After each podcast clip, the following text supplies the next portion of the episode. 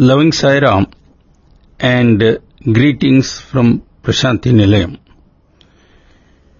We continue our study of Dharma Vahini by picking up as usual a few specific quotes from Swami's book and then trying to understand those quotes as best as we can. One point or remark that I often hear from devotees goes something like this. They say, listen, all this stuff about dharma that you are talking about goes back a long, long time. Life was very different then. This is the internet and globalization age, and these two phenomena have changed life for everyone on the planet beyond anything anyone could have imagined barely 30 years ago. That being the case, how can you apply something that might have been valid 4000 years ago? Are you sure you have examined the applicability of those ancient concepts in the first place? Well, this is a good question, and since I hear this often, I did a bit of digging into Swami's book, and I came up with the following statement. Swami says, and I quote, The principles of Dharma will not change to suit the convenience of man. Dharma is immutable. Dharma persists as Dharma, then, now, and forever. Of course, the practices and rules of applied Dharma might change according to the changing causes, but even then, those practices have to be tested on the basis of the Shastras and not on the basis of advantage. End of quote. I think Swami's answer is loud and clear. Some of you might be disappointed to hear what Swami has to say, but before you jump to conclusions, I think we should first carefully study what Swami has said. What I mean is that there are two key points involved here.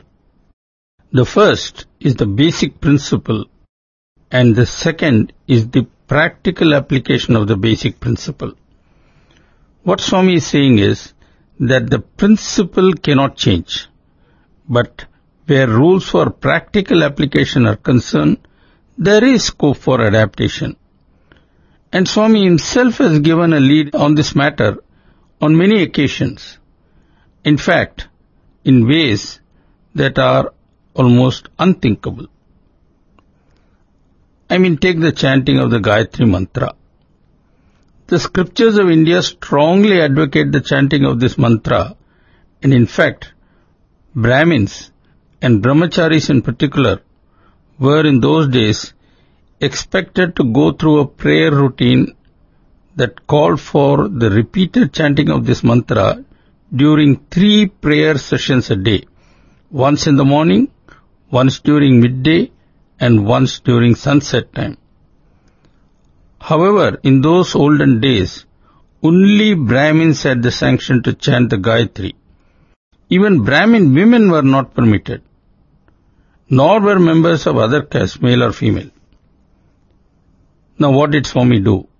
He simply said, Gayatri is a prayer to the Universal Mother. No one can be forbidden from chanting it. Every human being, whether man or woman, and no matter what his or her faith is, has the fundamental right to chant the Gayatri anytime, anywhere, as many times as the person wishes. And he generously encouraged the chanting of the Gayatri and indeed the Vedas, not only by women, but in fact by people of all countries, all races, and belonging to all faiths. This is thus a remarkable example of maintaining the basic principle, but at the same time adapting to changing times as required. Let me now give an example of my own, which I am sure would enable you to appreciate the argument even better. Take a simple matter like corruption. I am sure you would agree that corruption is against dharma at all times. no exemption can be imagined or can be sought on any ground. That's absolutely clear. The fundamental point is that dharma is an absolute value like satya also is. Absolute values always hold. They are eternal. That is what Swami is saying. And how can anyone take exception to that? Swami has made another important point which is that dharma being absolute, it must be followed for its own sake and not because it would fetch this benefit or that reward. It is like duty which has to be performed no matter what. There is one other important point that Swami calls attention to.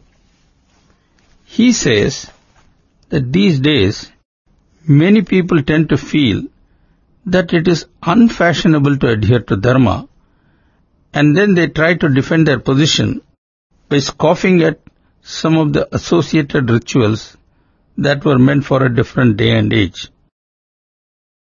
This, to use a phrase that is commonly used in America, is like throwing the baby with the bathwater. Yes, certain practices might have outlived their utility for sure. But on that basis, can one decry the fundamentals? Can honesty and integrity ever be dispensed with or be practiced selectively? How would we feel if we go to a well-known doctor expecting some honest advice and treatment for some ailment we have and then find ourselves being taken for a ride? Just to assure you that I am not making all this up, I mean people giving up dharma because of the fear that they might be considered old-fashioned. Let me now offer you a direct quote from Swami. This is what Swami says. Quote, Nowadays, many educated persons have become afraid to stick firmly to dharma for it's being laughed at by their cynical friends. They have yielded to the crooked arguments of critics and sold their heritage for trivial returns. End of quote. I am sure that while most of you listeners out there would readily accept that dharma is an eternal value and that adherence to it is unavoidable, some listeners might have reservations about the consequences that follow when dharma is violated. I am referring to the so-called karmic aspects. And there might be others who would dismiss the notion that the one who upholds dharma is protected by the same dharma. Such people generally say, look, this does not make any sense. Dharma is a concept, a principle. I agree it's a good principle and that it is desirable to adhere to Dharma. But to declare that it provides safety and acts like an insurance, well, that defines rational logic. That is the way it might seem if one applies mere logic. But then, this kind of legal analysis overlooks a fundamental and crucial point, which is that Dharma is another name for God. Thus, when one says that he who upholds Dharma would in turn be protected by Dharma, what one really means is that when one upholds Dharma, God would without fail take care of that person if problems arise. Why? Because Dharma is God and God is Dharma. It is as straightforward as that. I know many might find it difficult to accept what I am saying, and that is precisely the reason why Heart to Heart has made it a point to carry what we call Dharma success stories. Please look them up. These are real life stories narrated by people in the corporate sector and how they face great challenges while trying to be scrupulously honest and how Swami helped them to get out of the jam. At this juncture, I would like to bring up the linkages between the fundamental principle and application once more. My point is simply this. We should not automatically assume that all practices based on dharma become outmoded with time and automatically require to be abandoned or modified. Let me take a particular issue that I realize might not go well with some of our younger listeners. This relates to the matter of dress. I shall begin this part of the discussion with a recall of something I read about five years ago in a Bangalore newspaper. The item was a letter to the editor by a young lady, maybe about 22 years or so of age, who was visiting the metro city, Bangalore, on a small holiday trip, along with some of her friends. This group of girls were all from Gulbarga, a small town a few hundred kilometers to the north of Bangalore, and they were students of a medical college there. This student group was walking along Brigade Road, a prominent shopping area in Bangalore. They were gazing at the displays in the window and whatnot, something that most tourists do. However, for this particular girl, the writer of the letter to the editor this was far from a pleasant experience. She said that all along, gangs of local youth, both boys and girls of roughly the same age, were teasing her and even hurling some kind of abuse at her. Why? Because she was dressed in a sari, that's why. This girl angrily asked in her letter, what wrong was I doing by wearing a sari? This is the dress my grandmother wore and also my mother. That is the dress millions and millions of women wear all over India. I was relentlessly teased for not wearing jeans and skimpy blouse. Is it a crime to wear a dress that is a native to this country and a proud reminder of our tradition? What's going wrong with this country when we cannot wear our own type of dress? And so on the letter went. I raise this question because this brings to the fore issues that link abstract principles to practical matters in such a way where sharp discrimination is required. What are the basic points and issues involved here? From the point of view of Vedanta, and that's also substantively what Swami also says, the points are as follows. One, dress is a must for all. But at the same time, it must be such as not to deflect the attention of others to one's body and one's youthful charm in particular. 2. This is not to say that one must swing to the other extreme by trying to look like an ascetic. Rather, dress like the face and deportment must reflect the personality of the person concerned be it male or female. And when someone sees that person, the person who does so must automatically be filled with love and a sense of gentle reverence if the person is an elder, or a sense of benevolence if the person is younger. To put it more explicitly, in the Indian tradition, for men, all women other than the wife were mothers if they were older, even by a single day, while all women younger were sisters. I remember how often late Mr. V.K. Narasimhan, who stepped into the shoes of Kasturi as the editor of Sanatana Sarathi, often used to tell me that this was the most wonderful aspect of ancient Indian culture. 3. All the above leads to an important point which is that principles often lead to certain practices which become a part of the culture. Now the word culture must be understood properly. Swami says that culture really means refinement. And a refined person conducts himself or herself with dignity, especially in public.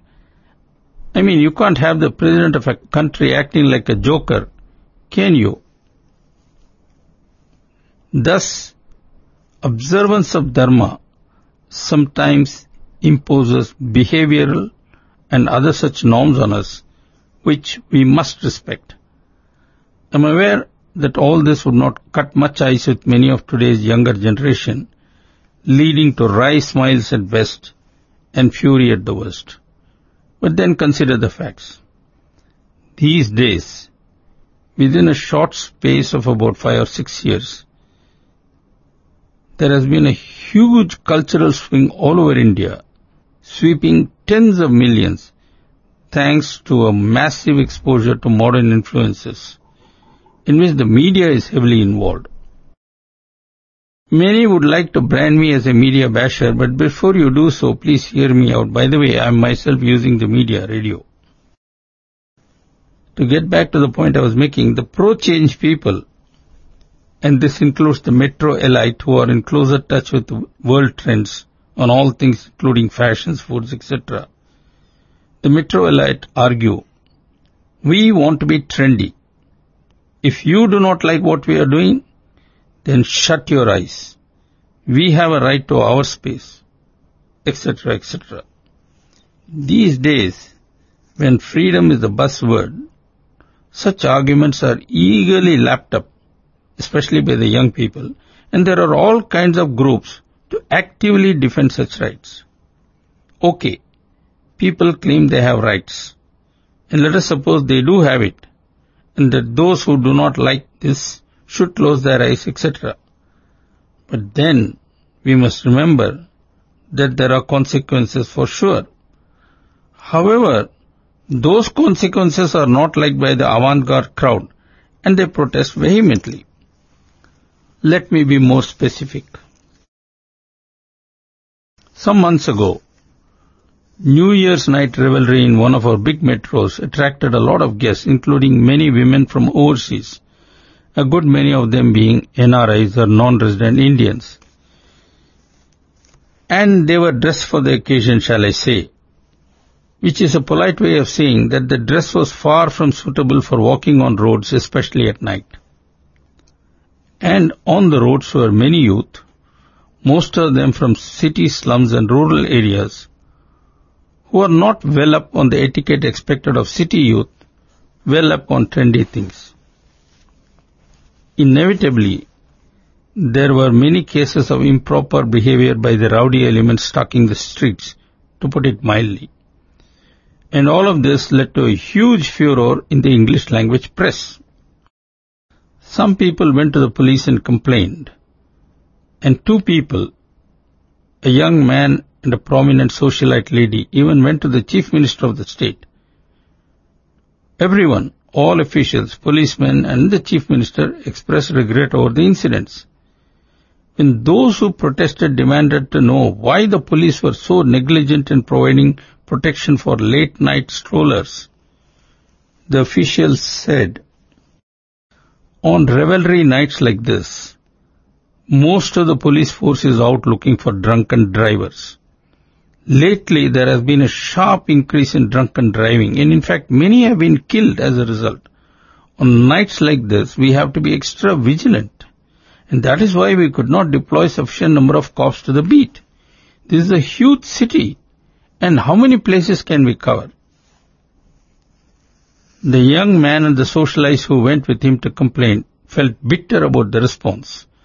Following which, this young man, highly educated and all that, wrote a blog roundly abusing villagers and their total lack of culture, their inability to control themselves, etc.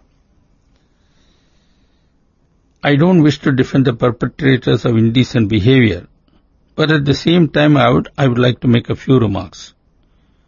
Firstly, the furious and indignant writer did not make any attempt to understand the psychology of the slum youth they do not have exposure to the sophisticated value system of the educated youth that allows them to walk around in erotic and provocative dresses, but at the same time demands that they remain untouched. I know I would be severely criticized for saying this, but there is such a thing called reflection, reaction, resound. If a society becomes very permissive and allows a lot of violence to be shown constantly in TV and films, and further allows violence to be built in heavily into every single video game, then can one expect the people to remain unaffected and go around like Mahatma Gandhi's? Similarly, if in the name of liberty, freedom and so on, one claims the right to print even in newspapers pictures that are at best in poor taste but often border on the sheer vulgar when courts rule that internet can carry porno, etc., then society has to pay the price in terms of promiscuity and all its consequences that hardly need to be repeated here. This is precisely where Swami's teaching assumes great importance. He says that whatever we as individuals do, we must take care to see that our actions do not disturb society in any way. However, these days, in the name of freedom of expression, personal liberty, etc., people claim all kinds of rights. At the same time, these very same people become very fussy about some things, like carbon footprints, etc. I do not know how you feel, but I am of the opinion that one cannot dial one's preferences, claiming to act in the name of freedom of expression, etc., as and when convenient, and demand the right to do some things, even if it hurts the sensitivities of others. Sometimes this business of demanding rights goes a bit too far, I think. Perhaps I could give some examples to explain what I mean. Some time ago, a leading artist did some paintings that showed some of the goddesses regularly worshipped by the Hindus with scant clothing. This raised a huge protest as is only to be expected. But the liberated and art-loving elite vehemently condemned the protests. And these protests were given a lot of prominence in the English press and English media in general since it is packed with liberated souls who are champions of individual liberty, freedom of expression, etc. All these self-proclaimed rights are an extension of what is claimed in many other countries where artists feel they can draw and paint pictures that unquestionably would infuriate Muslims. Yet they insist on doing what they want to do, claiming rights in the name of freedom of expression, etc. I do not know who gives or grants these rights. But I would like to ask a simple question. When one knows for sure that large numbers of people would feel very much hurt, why then do something that is sure to offend people by depicting in a distorted manner things they hold dear? I do not understand how these artists can say, we have the right to do this, and if you protest, it simply means you have not evolved and understood anything about fundamental rights, artistic expression, etc. Well, they can claim all the rights and they can cry from rooftop about their rights. But people being what they are, it is to be expected some of the protesters in the fringes who cannot be expected to be reasonable would cross the limits of tolerant behavior and ugly consequences would ensue for sure far more than rights and liberties. What is needed is some more of humility and less of unnecessary provocation. Here is another simple example where there is unnecessary provocation. At first sight, it does not look like an issue connected with dharma, but something to do with current tense compulsions and necessities. Yet, as I shall argue, there is an undercurrent of dharma. It is connected with an order. All this is connected with an order issued by the Vice Chancellor of one of our universities, who one fine day said, students should not bring cell phones to the class. Boy, was there a furor. But what was significant was that the issue was made into a national controversy by the media, English media. For the media, the issue was like a huge ice cream treat. Everyone went hammer and tongs for the VC. What the VC said in reply was, we are merely saying that you should deposit your cell phones when entering the class. We cannot have students carrying them into the class. To me, the VC's order seems very reasonable, but neither the students nor the parents should have anything of it.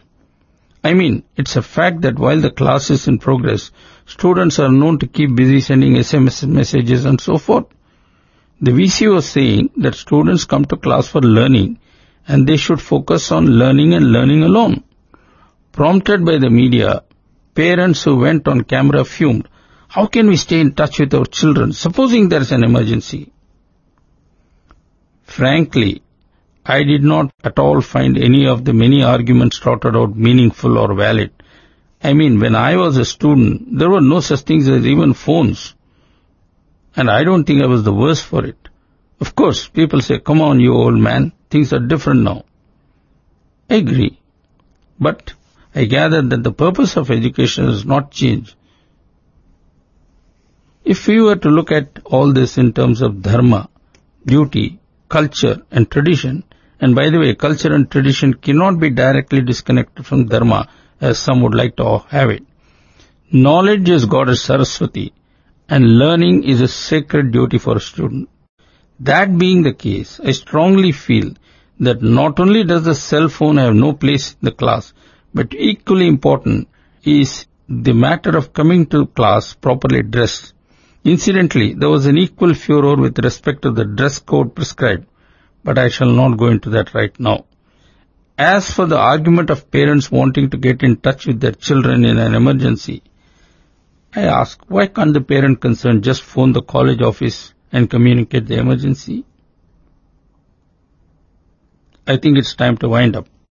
And as a parting comment, let me say that adherence to Dharma is not optional.